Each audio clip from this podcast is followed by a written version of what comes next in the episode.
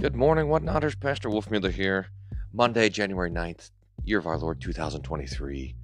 Whatnot the podcast. Answering a question from Rachel, three questions really, that came up in a theology class in Concordia Seward about the simul, about progressive sanctification, about cheap grace. Great questions, Rachel. Uh, thank you all for uh, listening, for being here with me. Hope it's enjoyable to you to think theologically along with you here on the podcast. This was the answer, by the way, was recorded in the car at 5:40, waiting for the tow truck to come to pick up Carrie's car. Uh, that's why it sounds a little bit different. But hey, I, so hopefully it's all right because one of the ideas is to be able to take the podcast on the road. So, got to go to Milwaukee this week, Washington D.C. next week. But I hope that the podcast will continue. So we'll see.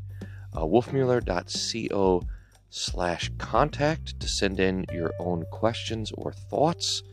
Here we go.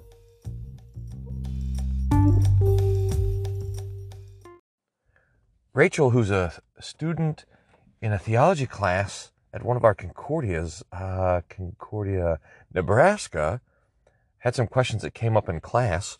Uh, questions about the simul and questions about cheap grace and progressive sanctification. That's great. Um, let's just walk down a few of these and define some terms and talk about it a little bit. Think theologically with you, uh, if you will. The, the first is the simul. This is, we hear this tossed around all over the place in Lutheran circles, and it's become a little bit of a shibboleth, uh, kind of a, a marker of someone's theology and theological thinking. It has a life of its own. It's a, it's a phrase from Martin Luther but it's kind of like the theology of the cross theology of glory. If you were if you were to talk to Luther when he was dying, and you'd ask him about theology of cross theology of glory, he'd say, "What? What are you What are you talking about?" It it was this thing that he mentioned in the Heidelberg Theses in 1518, and then he sort of sets it aside. He doesn't really go back to it. And I think the same thing is true with this phrase, the simul. If you go try to track this down in Luther's writings, you can find it uh, two or three times, but it's very rare. But it's it's sort of taken on a life of its own, and maybe that's because it has some helpful explanatory power. But I think we probably take it too far. So, uh, what does it mean? Simul means at the same time, but it comes from the phrase simul justus peccator, which means at the same time, justified and sinner. And a lot of times, it's used as a anthropological thing. I think Luther maybe uses it this way one time. And that is, how do we describe the state that we're in as Christians? Now let me let me back up and take a running start at this idea. There's a beautiful little phrase at the, at the it's a first line of the second or third article in the formula of concord. So we have to distinguish between the four states of man's will. And this is an old St. Augustine distinction, and I think it's really helpful. We re- recognize that there's a difference um, w- with our capacity to choose before the fall, after the fall, after baptism, and after the resurrection. Th- that little article in the formula, it must be Article 2 or 1, maybe. Uh, is really interested in the state of our will after the fall. But what we're talking about here with the simul is the state of man's will after the after baptism, after regeneration. But let's walk through these. We remember Adam and Eve before the fall were able to sin, apparently. But They also were free to not sin. They were able not to sin. Uh, they had that freedom, that choice. But after the fall, that freedom goes away. So that St. Augustine says that they're non posse, non peccarum, that it's not possible not to sin. All they can do is sin. And we know in the resurrection, this is a joyful hope, is that we're not able to sin. Death is no more, therefore sin is no more. It's great. But how is it now? Now, there's a lot of people, a lot of theological uh, churches, con- um, confessions that don't believe that man's will changes at all, all the way through. In fact, I remember I was in the office of my grandparents' Southern Baptist pastor, and we were talking about this, and he says, "You think that the state of man's capacity to choose changes? It has different states." Uh, you don't, I said. but he he thought it was all the way through, just like Adam and Eve, able to sin, able not to sin after the fall, able to sin, able not to sin after regeneration, able to sin, able not to sin. I don't know what he thought about the resurrection, but he, in other words, he didn't think it changed. Now, we go along with the Reformed and the other uh, original sin uh, theologians against free will, and we recognize that after the fall, we're not able not to sin. All we can do is sin. But what happens after you're baptized? Most people think we go back to how it was before the fall. We're able to sin, able not to sin. But we understand that this is where Romans 7 comes in that I have a will to do God's will, and I also have the will of the flesh that doesn't want to do God's will. That I am flesh and spirit, and that those two realities define who I am as a Christian. The flesh always sinning, and the spirit always rejoicing in the gifts of God. And this is probably how most people think of the simul. I'm at the same time um, perfect according to the Spirit and wretched according to the flesh. Good according to the Spirit and bad according to the flesh. Justified and righteous according to the Spirit, condemned, damned according to the flesh. Now, again, I think you can find one reference. My friend Pastor Ketchmeyer tracked down all the uses of simul in uh, in Luther's works. Maybe I'll try to find that and put it in the show notes. Take a look at the show notes uh, and and see if its link is there. That'll determine my success or not. But uh, th- that's how most people think of it. Now, it, there's a couple. Of, let me make a couple of notes about this before I think how Luther normally uses the simul, and that's a better use. But th- this is true that this is how we are. We're flesh versus spirit, and it's very important for us, especially now, that we uh, that we acknowledge that the flesh spirit distinction is not the body soul distinction. In other words, if I say, What is your flesh? you don't point to your body. That's not your flesh. Because the flesh is the is the fallen old Adam sinful part of you, which is both your body and your soul. In fact, the the worst sins, if we can put it this way, that you commit are not sins of the body, but sins of the soul. Unbelief, despair, um, anger at God, all that. That's those are soul sins, but that's the flesh. It's one of the marks of Gnosticism that it makes the flesh spirit distinction to be the same as the body soul distinction. And that sets your soul or your mind or your heart against your body. And you take that to its conclusion and you have transgenderism, blam, which cannot, which receives the body as a distrustful enemy, as a prison, as something to be broken out of or to be uh, changed, manhandled, if you can use that word, to conform to my inner reality, so forth and so on. So we are in the living in the middle of this flesh spirit distinction and the key question for us is which side of that distinction is the I? And th- this is, th- this little thing, dear friend, uh, transformed the way I think about being a Christian for me personally. I don't, I do, I do not know how to express the profound joy that came from from this little change in thinking is which side of that line, which side of the flesh spirit distinction is the I on? Because I always thought of myself as the flesh part, and the spirit is like God invading me or something like that. But when we read Romans 7, we see that Paul is on the other side of that distinction. The I is on the other side of that distinction. The I is on the spirit side. The good that I would, I don't. So that so that we identify more with the spirit and the new man than we do with the flesh. And we recognize that our flesh, our old Adam, our sinful nature is passing away together with the world and all its corruption. And that the new man will live and stand forever before the Lord.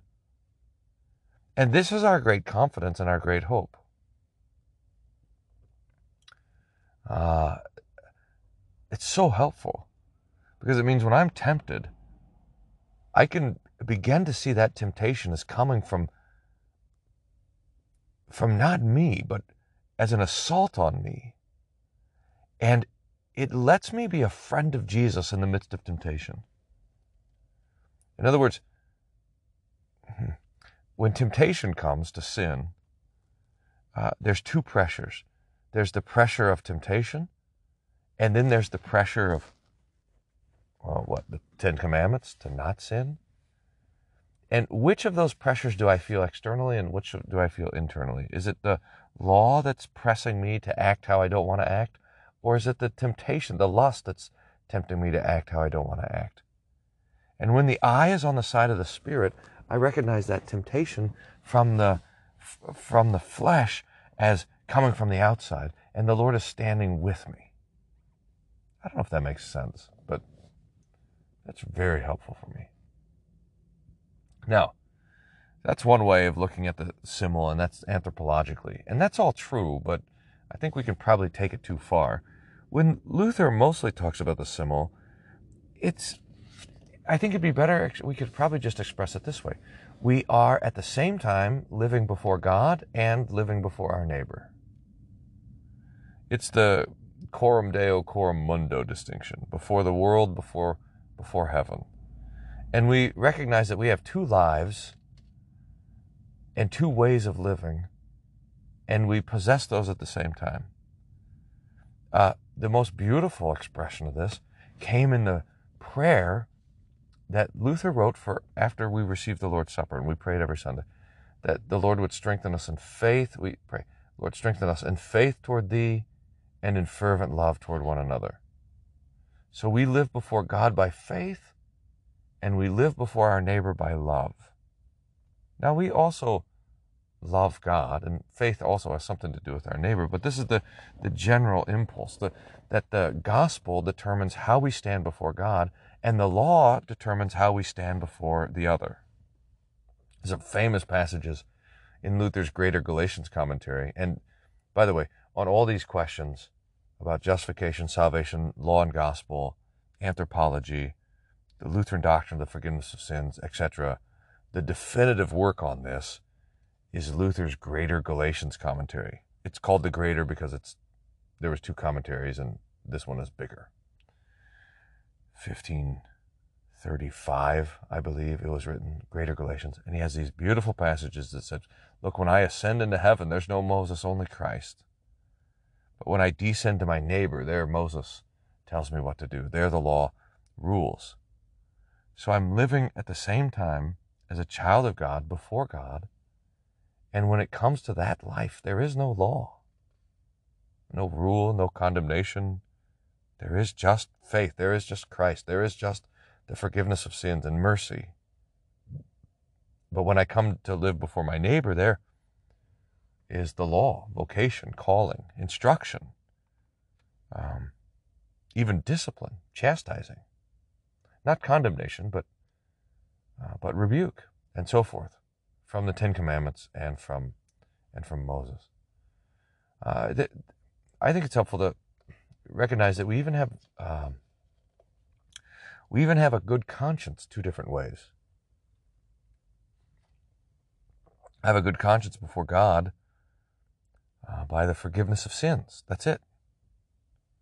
By the blood of Jesus by his um, by his mercy, by his sacrifice and suffering.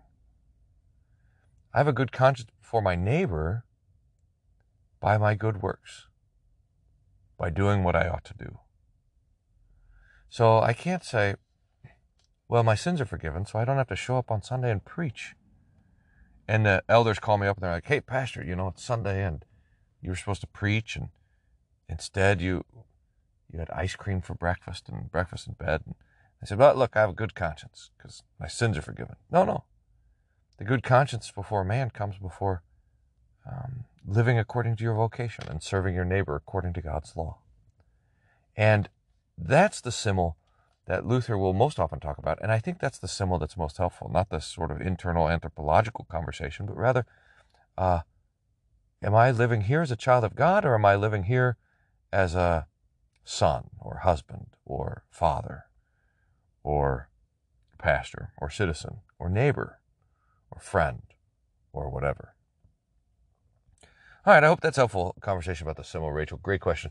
Uh, Rachel also wonders about cheap grace and progressive sanctification. So, cheap grace is the worry that, hey, if the gospel's free, then you can do whatever you want. And there's a perennial worry about this. In fact, it, all, it goes back all the way, Paul talks about it in Romans chapter 6. Should we sin so that grace should abound? By no means. That's, may it never be. That's crazy. But, but, it just turns out that whenever the gospel is preached, that question is asked.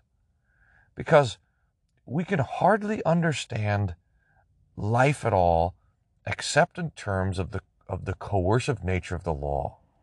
It is so hard for us to understand grace and forgiveness and the, and the kindness of God and the, and the risk that the Lord takes in giving us the free forgiveness of all of our sins. So we always want to protect it.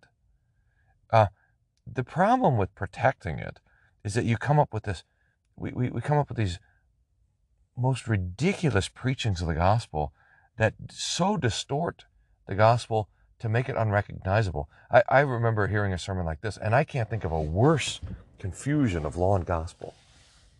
Uh, the preacher said, Christ died for you. Now, what are you going to do for him? And you, you see the instinct there. We want to, it can't just be that Christ is dying. It can't just be that God is suffering and that he's willing to suffer for us. You got to somehow claw it back to something dignified. And, and so somehow we better get busy and do something to, to overcome the indignity of the cross. Well, that, that's, that's horrible. It's, and it's blasphemous and it's not the gospel at all. It, makes the gospel into a bribe. There's no strange, strings attached to the gospel at all. Grace is not cheap, it's absolutely free, and it has to be free. Paul makes this distinction so clearly. Romans and Galatians, he says, look, if it's by wages, it's not grace. You don't write a thank you note for your to your boss for giving you your paycheck because you earned it. It was not a gift, it was earned. But the gospel is not, cannot, should never be earned. To, to add earning to the gospel is to insult Jesus by not letting him give freely what he wants to give. So the gospel is not cheap. Grace is not cheap. It's utterly free for us. It cost it cost Jesus everything. It cost him his life, all that suffering and bleeding and dying. That's the cost of grace. But it comes to us absolutely 100% as a free gift. Now the danger, the, the, um, the theological danger that comes in is people say, well, that that can be abused. Well, that okay, yes, it can, but this is the point of Jesus. He's willing to be abused. But for us who do not want to abuse the grace of God, let's think of it this way. That, and and I think this little distinction has been helpful for people. You guys can let me know if this is helpful for you. When we think of the law and the gospel in our own lives, it's helpful, as we mentioned before, to think, am I living before God? Am I living before my neighbor? Before God, the gospel, before my neighbor, the law. But here's another way to think about it. Uh, the law is for the future, and the gospel is for the past. So when I look at my life and when I think about yesterday, when I consider what I've done and failed to do, and I, all the sins roll to the top, I think, oh boy, what a disaster I am. Then here comes the grace of God, the kindness of God, the forgiveness of sins. The Lord says, I'm not mad at you. I love you. I delight in you. This is why Christ died for sinners. And I rejoice in the forgiveness of sins. But when I look forward and I think about how should things go today? What should I do today? That's not the time for the gospel. That's time for the law. I asked Moses, hey, what should I do? And he says, well, you should love, and your love should look like this, according to your various vocations. So the law forward, the gospel back. The devil wants to reverse it. And he, he, he reverses it like this when you think of the sins that you've committed and all the things you've done wrong. He says, Boy, you think you're a Christian? God will never forgive you for all that. God will never let you off the hook for all those things you've done wrong. So he preaches the, the law about, about all the things that you've about all the things that you've done wrong. And then when it comes to the future, and this is the real confusion, he he tries to preach something gospelly, especially when you're in the midst of temptation and you're thinking about some particular sin that's sitting in front of you. And the and the devil comes along and says, Oh yeah, don't worry about it. God will forgive you. God will God will let you off the hook. God won't be too worried about it. No one will get hurt, etc., etc. Now, whenever you see the gospel excusing sin instead of forgiving sin, you know the gospel is being abused. And it is not the gospel at all. It's a well, it's an abuse of the gospel that the devil's trying to accomplish. So so we always want to let the gospel forgive real sins rather than excusing imagined ones. And that's one of the ways that I think we can um, mm, try to avoid what people are trying to avoid when they talk about, about cheap grace. Now, last question from Rachel has to do with progressive sanctification. And it's the question are we getting better? And the answer is well, yes, I hope so, but no, not really. One of the ways that we progress in our sanctification is we realize how profoundly sinful we are we go from recognizing the kind of simple sins of youth to the more profound sins of old age. Uh, well, maybe some in between. Um, we we uh, Luther. This is a large catechism thing. Talks about how temptation comes in three different ways. When you're young, you're tempted by the flesh. When you're older, you're tempted by the world. And the Christian is always tempted by the devil. So we recognize the different ways that we're tempted, the different ways that original sin is embedded in us, all this sort of thing. There's also a way that we, uh, though, continue to subdue the flesh so that its hold on us becomes weaker. And, and I think that sometimes the doctrine of the simul, especially the anthropological use of the simul that we talked about at the beginning is used against progressive sanctification. So that a lot of Lutherans will sort of poo poo the idea that you can love more and better. Uh, but this is this is all over the scriptures. It speaks of an increase in faith and love and knowledge and it should be that as we learn more of the Lord and we learn more of His Word and we learn more about how the things in this life go, that we are getting better at certain things. I don't think that you can escape that idea uh, in the scriptures. Now, here's the danger there's never a time when we will not need Jesus. There's never a moment before the resurrection when we won't need the forgiveness of sins. We, we can never grow out of our, of our sinfulness. We can never escape it. It clings to us until the Lord purges us uh, from the flesh by death and by the resurrection. And so we're waiting for that deliverance to come from the outside. But uh, the Lord continues to work in us also by His Holy Spirit so that we can increase in faith and love and hope and charity and, and prayer and patience in the midst of affliction. Um, it's one of the great advantages of the stories in the scriptures, the stories of the martyrs and the saints that have gone before us, is that it shows us how that we might love and how we might suffer and how we might endure in the midst of all this trouble. So it's good for us to recognize that the Lord is giving us an increase. Um, the fruits of the Spirit are always increasing in us. Or uh, Peter says it, Second Peter, see if I can memorize. I was working on memorizing this yesterday. So he's, he's talking about escaping from the corruption that's in the world through lust. We've already escaped it by faith, and we continue to escape it by adding to our faith virtue and knowledge and self control and patience and godliness and brotherly love and uh, brotherly affection. That's what it is. And love. And if these things are ours and increasing, then we have this assurance uh, that the Lord belongs to us and we belong to Him. So we're trying to let our lives and our thoughts and our suffering catch up to our faith. Uh, and in that way, I, I do think we progress in our sanctification. I think the Bible teaches it. So, so Rachel, great question. It's exciting to uh, hear you thinking about these theological things. And um, oh boy, remember those college theology classes are so, so great. Uh, so keep those questions coming.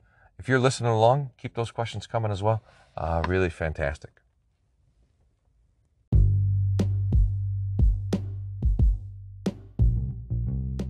Cool. What great questions, Rachel. If you've got theology questions, we can think together about them. Wolfmueller.co slash contact. Producer Packer sorts those for you. Uh, sends the best ones. Although I think that we did an end around on this one. Rachel uh, sent it to me from church and I, I escalated it up the list. So priority to church members, I suppose. But um, but keep those questions coming. It's really great. Uh, you, you know, one of the things that makes us all fit together is that part of our sanctification is that the Lord puts in us an increasing disgust for our own sinfulness. So one of the ways we grow is that we have this. Um, oh, maybe disgust is the right word. This repulsion to our own sinful nature, to our flesh. Remember, repentance is contrition and faith that ah, is a theological key. The two parts of repentance are contrition, that sorrow over our own sin worked in us by the Holy Spirit through the law, which teaches us not only that we are sinners, but that God is mad at us for our sin, and then faith, which is worked in us by the Holy Spirit through the preaching of the gospel, the forgiveness of sins won for us by the death of Jesus on the cross. This faith brings confidence, joy, hope, gives us a good conscience, a good, clean conscience the assurance that the Lord is not mad at us. It's so wonderful. But part of that contrition is this lich to our own sin. It's one of the things that's missing in the sort of cheap grace or antinomian whatever. So we want to grow in a, in a disgust, in a longing, in a disgust for our sin and a longing for the life to come where that's gone. That's great. Uh, let's see. Announcements? Check the wolfmueller.co slash events for the things that are upcoming. We got uh, March for Life in DC, January 21st. March for Life here in Texas, January 28th. Going to be in Chicago, second week of February. So that's great. Trips coming up to oh, Iowa and Germany and who knows where else. I'm going to come down to see you guys in Australia in the fall. That'll be great. Denmark next winter. So a lot of cool things happening. So check that event page. Might be swinging by uh, your neighborhood and um, and always uh, no matter where you are we're doing this worldwide bible class on wednesdays although not this wednesday or next so maybe it's a bad time to announce it but that's a way to keep in touch as well so all the stuff is on the website don't forget to sign up for whatnot uh, the wednesday whatnot email send away a couple free books uh, every month uh, you can it's all free you can you can subscribe to it and when you subscribe you get nothing extra it's just a kind of helps fund all the extra theological work over here. So your support is very appreciated. wolfmueller.co slash support can do that as well. Um, if your family has everything you need, if your church has everything it's need you need, and you got like a couple extra bucks, and you're looking for a good place, that but put us way down on your priority list. But if you get that far down the list, hey, that's got to be praised, and you can find us down there. Uh, and that helps to go to, well, it's helping fund a, a handful of things, but trying to expand the work that's happening here too. So, so thanks for your support. Thanks for listening. Uh, God's peace be with you. We'll talk to you soon.